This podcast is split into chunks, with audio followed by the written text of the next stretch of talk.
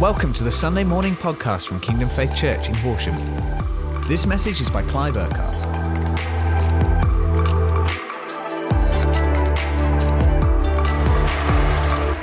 Good morning, everyone. Great to be with you this morning. Even though Jane and I are a few thousand miles away in Israel doing a pastor's tour, we are with you in heart and spirit this morning. Now, we're speaking into each congregation, whether you're in person in a building or whether you're in homes. And I'm just praying that uh, as a follow on from last week's message, which was about uh, God's redemptive wrath, that, that really spoke to you and you got a lot out of it. And maybe it wasn't what you thought God's wrath was, because sometimes we can think of it in more of a, negative or heavy way.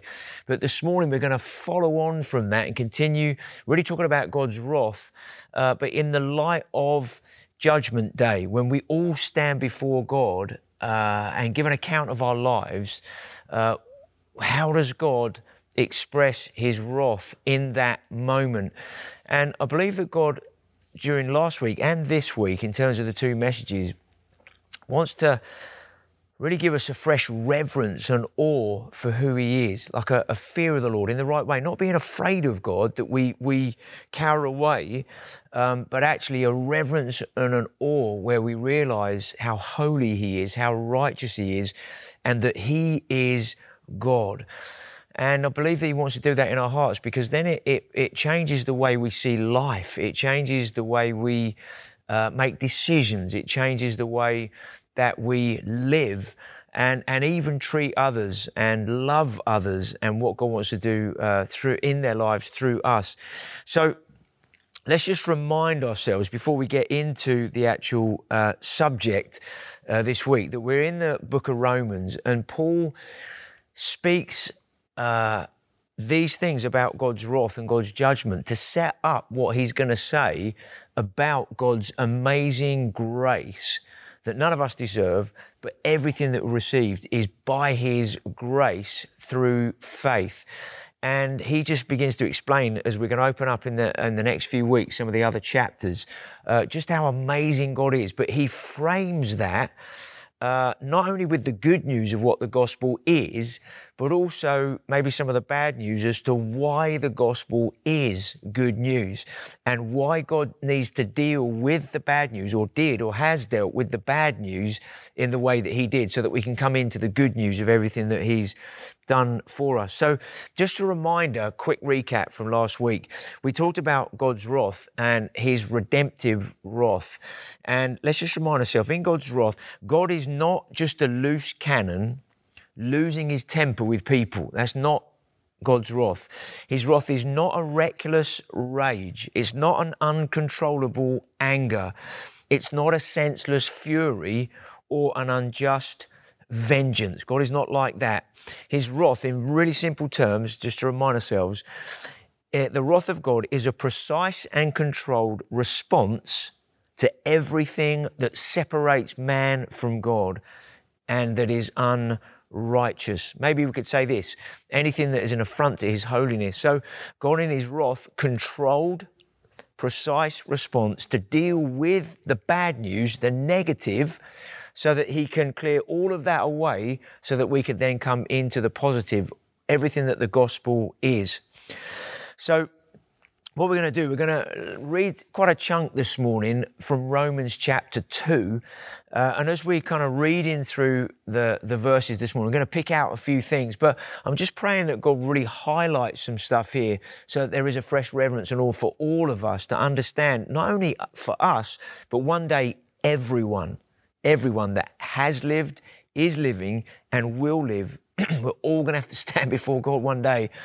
And He's going to ask, What did you do with the life that I gave you? And we're all going to have to give an account of that life. So let's just unpack this uh, because there's no negative fear. Okay, in, in for believers, in terms of what we're going to look at. If people don't know Jesus, and you're watching, listening this morning, I just pray that you have an understanding. You see God's heart for people and for mankind in what I believe God wants to say to us this morning.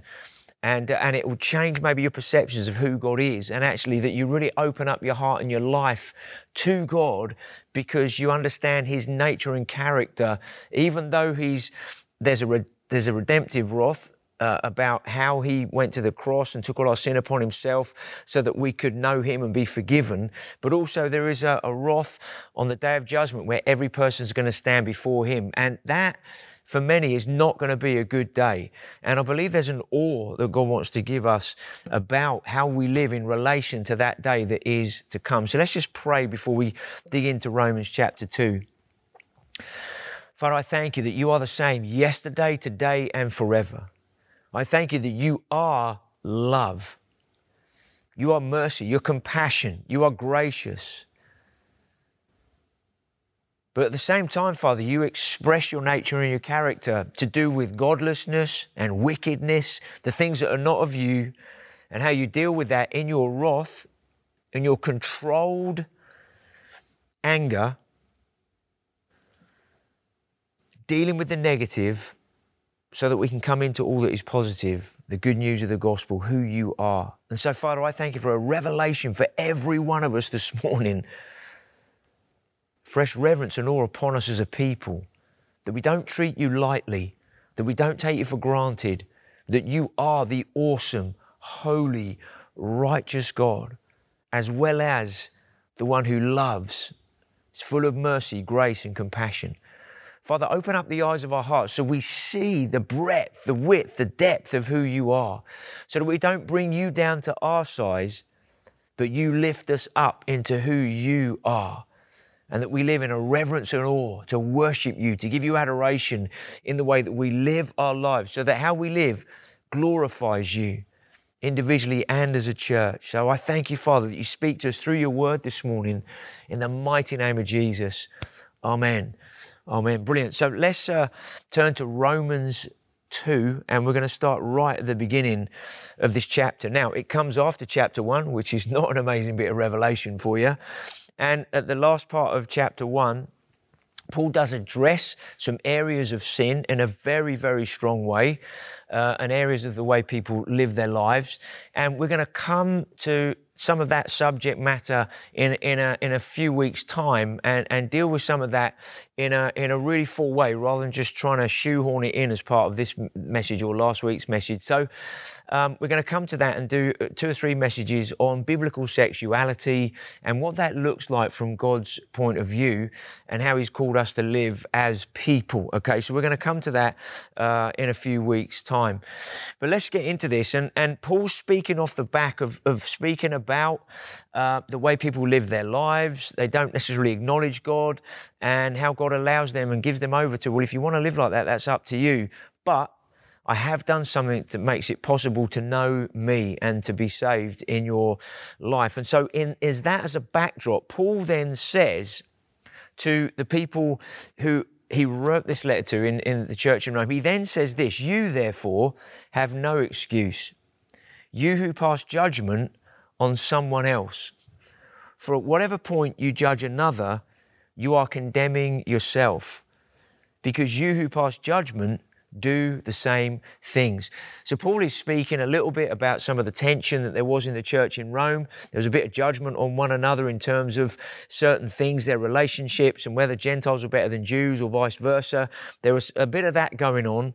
But also, what he's speaking about in the area of how people are living their lives, he's basically saying none of us have the right to judge other people in terms of how we think they should or shouldn't live uh, and sometimes when we kind of speak about the speck in someone else's life, there's a bit of a log going on in ours, and that we need to deal with whatever's happening in our own lives uh, before we speak about others. And so he's he's just challenging maybe some of the thinking that goes on that is saying, hey, don't, don't look and judge other people how they live your lives because it's only by God's mercy that we have received from Him. It's only by His mercy that we have been forgiven for all the things that we've done and maybe some of the things we still do. It's only God's mercy that He doesn't treat us in the way that we could be treated.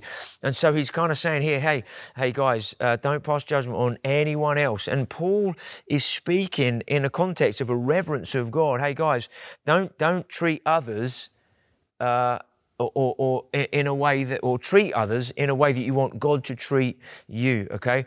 Then what does he do in verse 2? He says, Now we know that God's judgment against those who do such things is based on truth. And so what is Paul saying here? He's saying God is the truth and he doesn't lie.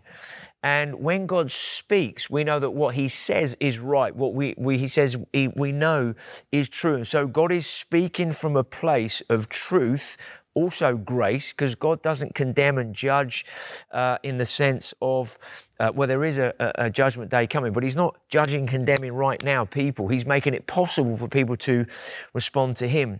And so He says here that we know that God's judgment against those who do such things is based on truth. So if He is truth, okay, then that is the plumb line against which we measure everything, okay? And that we don't measure things against our own opinions, other people's opinions, all the different thoughts and philosophies out there. No, we measure everything according to God being the truth and then what He says.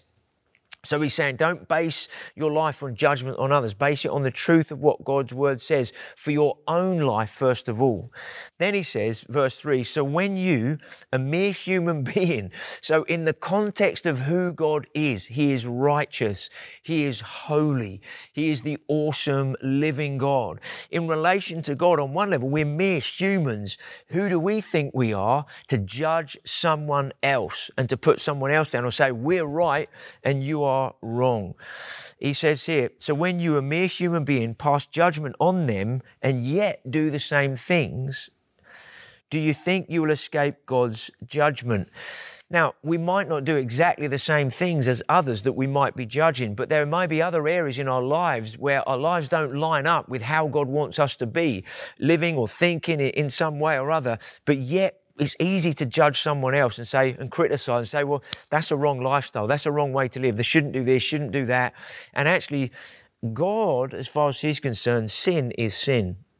God doesn't grade sin and say, well, this is much worse than that. Adam and Eve took a piece of fruit from a tree and took a bite. They just simply acted independently from God.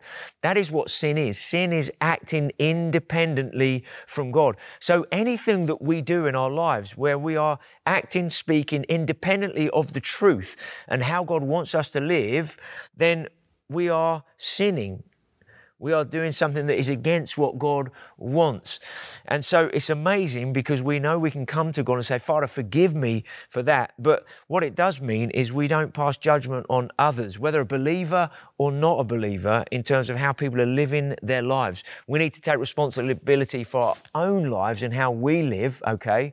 And therefore, in our own lives, we are making judgments about how we want to live in response to who God is and the truth of His Word, okay? So it then says here, uh, so when you, a mere human being, pass judgment on them and yet do the same things, do you think you will escape God's judgment? So, however we treat others, we will be treated ourselves. If we show mercy, we'll receive mercy. If we show love, we'll receive love. But if we treat others in judgment and condemnation, then that's how we will be treated. Verse 4 Or do you show contempt for the riches of his kindness, forbearance, and patience? Not realizing that God's kindness is intended to lead you to repentance. So, what's Paul saying here? He's saying, hey, he reminds the believers here of the cross, God's redemptive wrath, okay? So, what he's talking about here is look, you have been saved, guys, and you've been saved through the riches of God's kindness, through his forbearance, that he bore our sins upon himself, and God's patience. He hasn't treated us as we have deserved. And in his loving kindness, okay, that then leads us to repentance, to a sorrow in our hearts that says, God, I don't just want to be forgiven, I want to turn away from that and I don't want to live like that anymore. Instead, I want to live in the way that you want me to live. And what he's reminding me is, hey guys, don't forget that because if you start forgetting that and you take all of this for granted, you'll then begin to condemn and judge and put other people down, okay? Then what does he say here? Verse 5 But because of your stubbornness and your unrepentant heart, you are storing up wrath against yourself for the day of God's wrath when his righteous judgment will be revealed. Wow.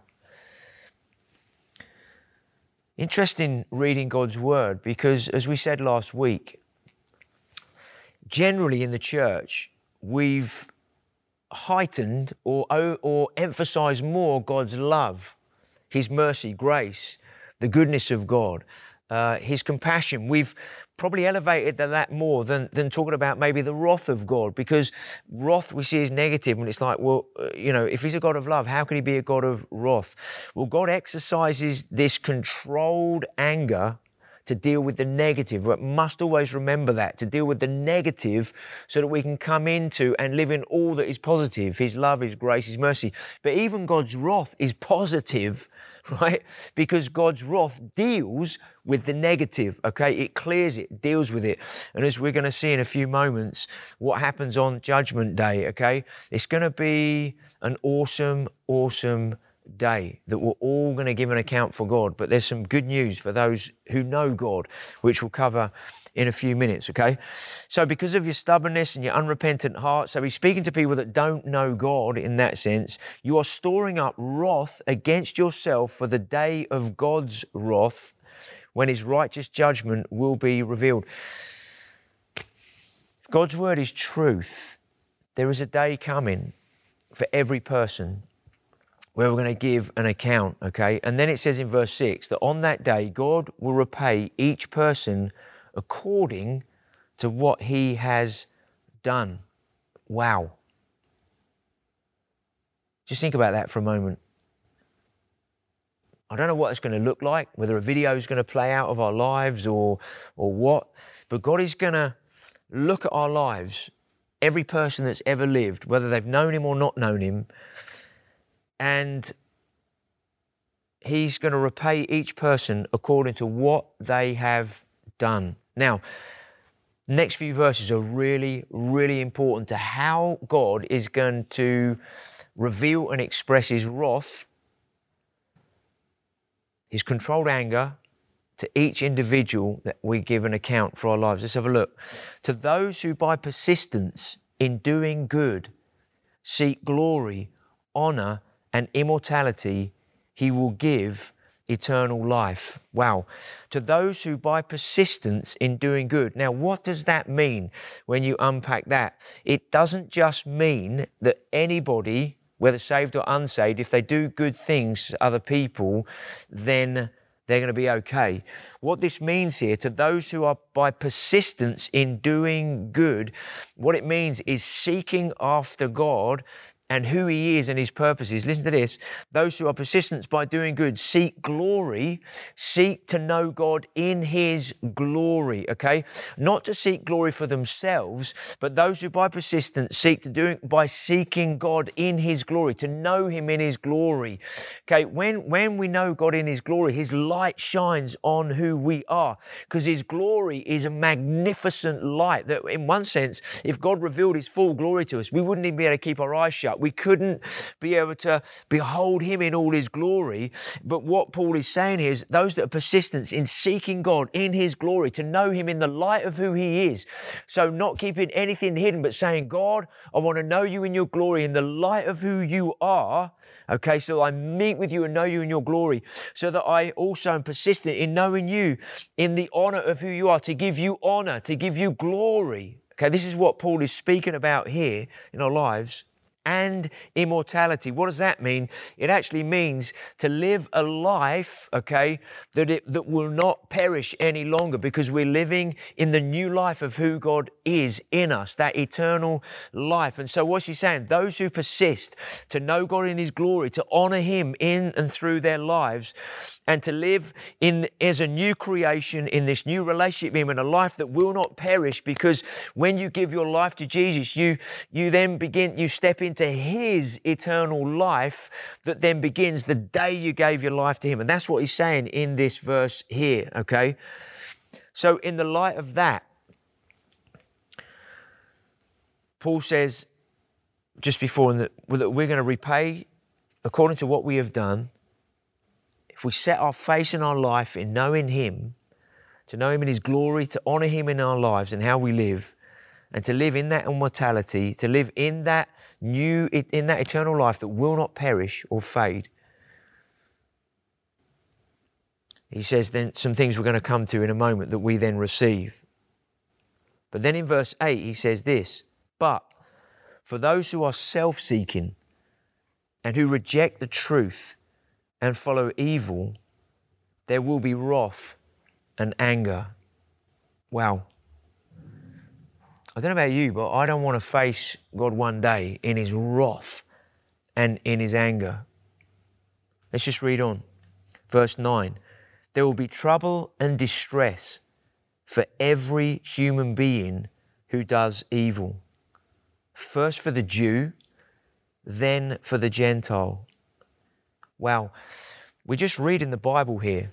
There's some other verses in Revelation that we could read that um, talk about what's going to happen on, on the day, on Judgment Day, on the day we all stand before God and give an account. And when you know God, when you've surrendered your life to Him, and it says here, by persistence, we are seeking Him to know Him more fully in all that He already is in us. But we want to know Him in that. And we live to honor Him and live in this immortality, the life that He's given us that will not fade or perish. That there is no fear in that day to stand before Him if we live in that way as believers, knowing that He's not going to, we're not going to face His wrath and anger in that way. But look, for those that don't know God, and this is not a fear trip for people who don't know Jesus, this is the reality of what is in the Bible. This is reality of who God is. And some of the challenge of speaking about the wrath of God is, is we don't like it. It grates against some of that. It's like, oh, would God really treat people like that? Would He really um, release his wrath and his anger on people because it says here there'll be trouble and distress for every human being who does evil. First for the Jew, then for the Gentile. Wow.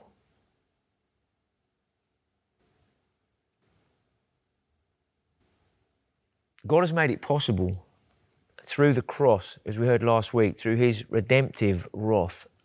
He's made it possible for every person to know Him, to be forgiven, to be cleansed, to be purified, to be made right with Him, to be made holy in His sight, blameless in His sight. He's made it possible for every person on the planet to come into relationship with Him.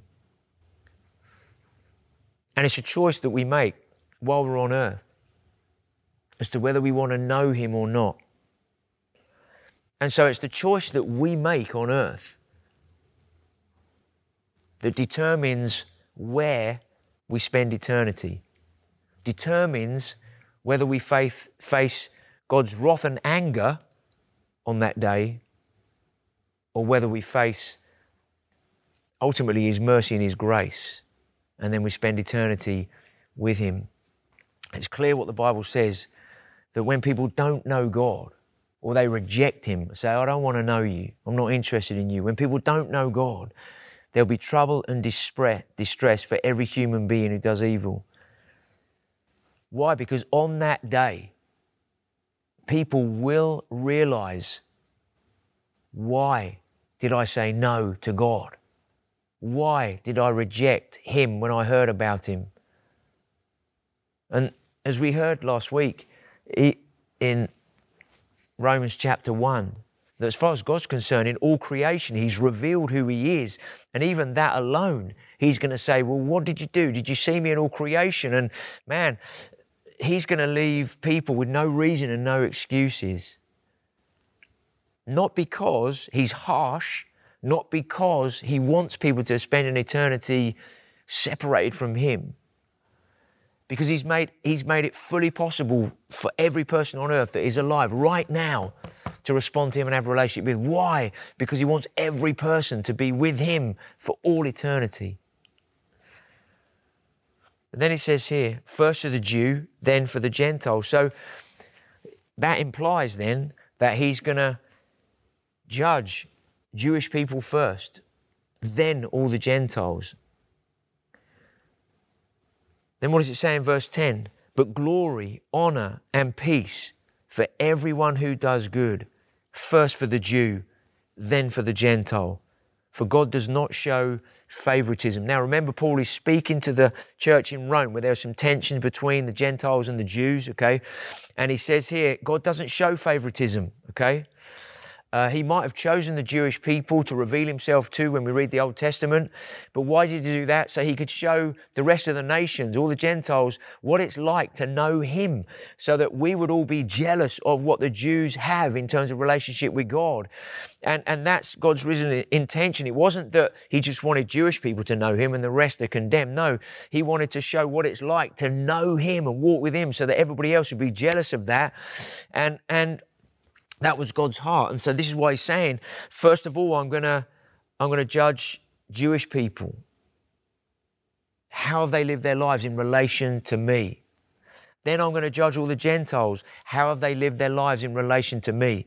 And some, both Jew and both Gentile, are going to realize, man, I didn't know you. I didn't give my life to you. I didn't surrender my life to you. But then there are other Jews and Gentiles that are going to be, Jesus, you're my Lord, you're my Savior. I surrender my life to you. I wanted to serve you, bring glory to you, and know you in that way.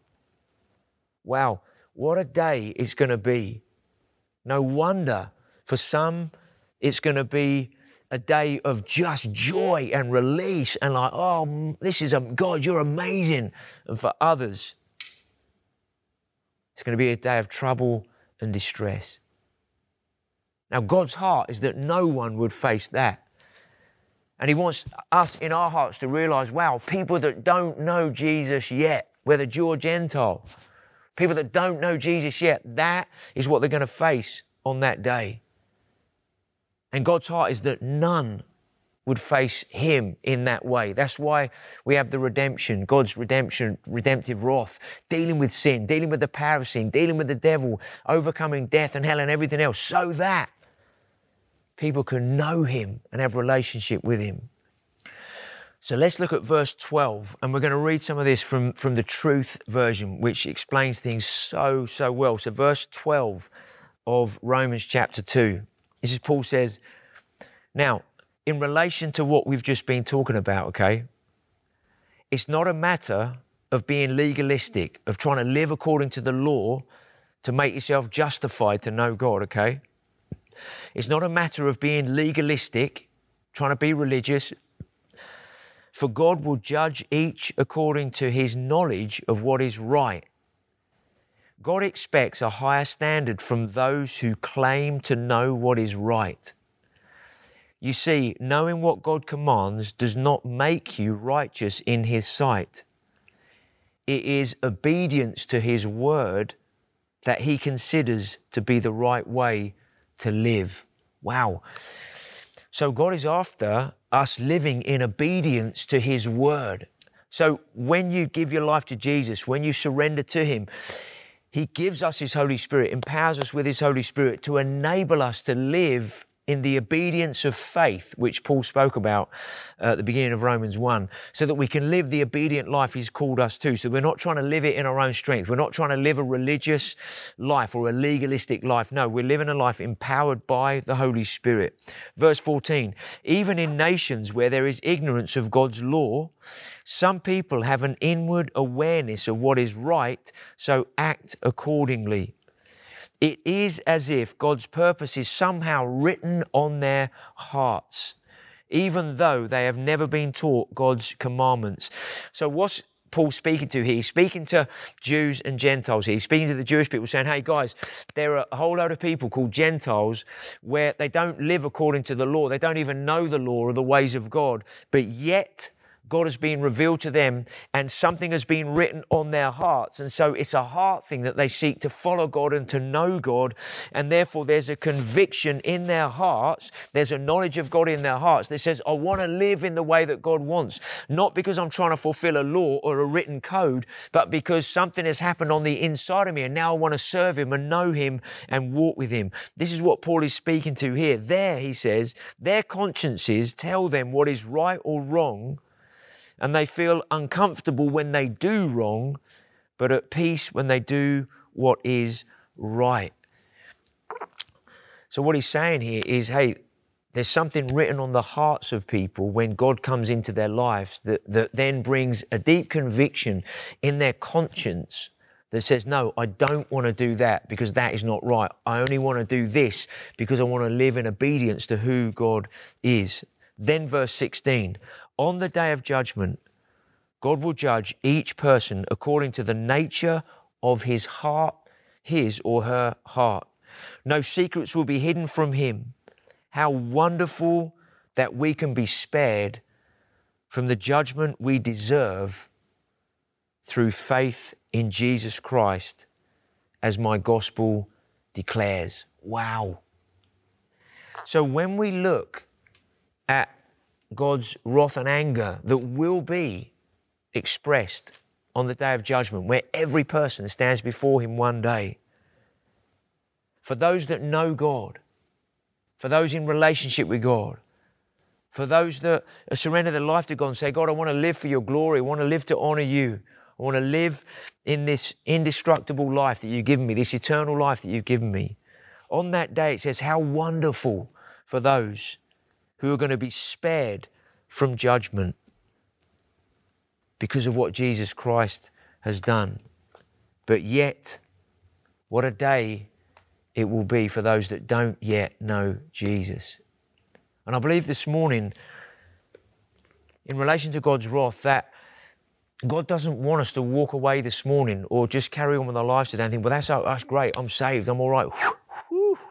I'm going to be all right then. I believe God, what God wants to realize is how many people do we know that don't yet know Jesus? And at this moment, are living under God's wrath, God's judgment. What do I mean by that? that if they died today, that's what they would face. One day, we're all going to face God, but those that don't know Him will face His wrath and His anger. And none of us, you or I, let alone God, would want anyone to face that judgment. Not because God's looking forward to that day saying, Great, I'm looking forward to. He's like, He's saying to us, Hey guys, get out there, show people who I am. Show them my love, my grace, my mercy, compassion. Show them who I am. At the same time, people need to understand that one day we're all going to give an account for our lives, but it's not a gospel of fear. It is a gospel of love, of grace, of mercy. And I believe God wants to do something in our hearts so that the way we live our lives and how we, we reach people is with his heart of love because one, we want people to experience God's redemption in their lives because his redemptive wrath has dealt with the power of sin and everything that could separate them. So we want to go with the good news of the gospel to say, this is what God has done for you. This is what he saved you from. And this is what he has for you. And as you surrender your life to him, this is what he saves you from in terms of judgment day. And we need to be praying if we're not already, for that revelation of who God is in people's lives. And I believe we need to pray for who we are as a, as a people, that fresh revelation that God is awesome, that He is holy, that He is righteous, and that we can't bring Him down to our size. But He wants us to bring, He wants to bring us up to who He is and in that, realize with a reverence and an awe, God, you are holy. You are righteous. You are awesome. Father, I surrender my life afresh to you and who you are.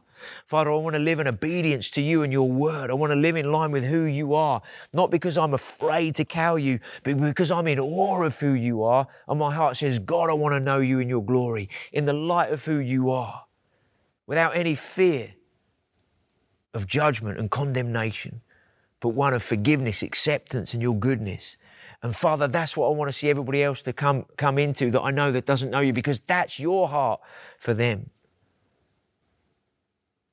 I'm sure that is what is on your heart this morning. So let's just take a few moments, okay, to talk around our tables, whether you're in, in a building with loads of people or at home in a, in a home. Just take a couple of moments. You might want to talk to one or two people, not necessarily a group of seven or eight around a table, but one or two, and just take a few moments, okay? And maybe just talk and pray together Maybe part of our response this morning is God, I, I need a fresh revelation of how awesome you are, how, how holy you are. Because I want to live with a right reverence and awe of you so I never take you for granted. I don't just say, oh, well, never mind, God will just forgive me anyway. God's grace, yeah, He'll cover it. We know that God's grace and mercy are there for us, but we don't want to live in a way that's like, oh, well, I'll just carry on doing what I'm doing because God's grace will cover it. Paul speaks about that in, in later chapters. No, we want to live in the grace of God, God's enabling, which enables us to live in His life, His goodness, righteousness, holiness, in His love. Maybe just take a few moments around your tables, talk together, pray together, and maybe you can take a few minutes to pray for those that you know, friends of yours, family members, those you're praying for, pray for them. You get an opportunity to share the gospel, give your testimony, talk to them, love them, show them who God is. Because we want people to be saved from the power of sin in their life now, so they can be forgiven and cleansed and come into a relationship with God, but also so that they don't have to face the wrath and anger one day on the, on the day of judgment. Because God wants to say to them, in the same way He's going to say to us, hey, in relation to the persistence of doing good, seeking His glory. Well done, good and faithful servant. Come and reign with me and rule with me for all eternity. Wow. Let's take a few moments, just talk around with others and spend some time praying together. Okay? Let me just pray before you do that. Father, I just thank you for this word this morning. I thank you, Father. I just pray that it won't be heavy, but it would be weighty that you find us responding in a depth in our hearts and lives this morning because we want to know you and we want others to know you. So, Father, I just pray you lead this time through now as we all pray together in different ways in the buildings or in homes, and that we would meet with you, you'd speak, you'd work in our hearts right now as a church, across every congregation, in every life, and that how we would live from today would be different because of what you're doing in our hearts, both last week and this week. I praise your awesome name. Amen. Amen. Bless you guys. Have a great time just sharing and praying together. Okay? Bless you. Thank you for listening to this Kingdom Faith podcast. We trust it's been an encouragement to you. For more information and resources from Kingdom Faith and our other audio and video podcasts, please visit www.kingdomfaith.com.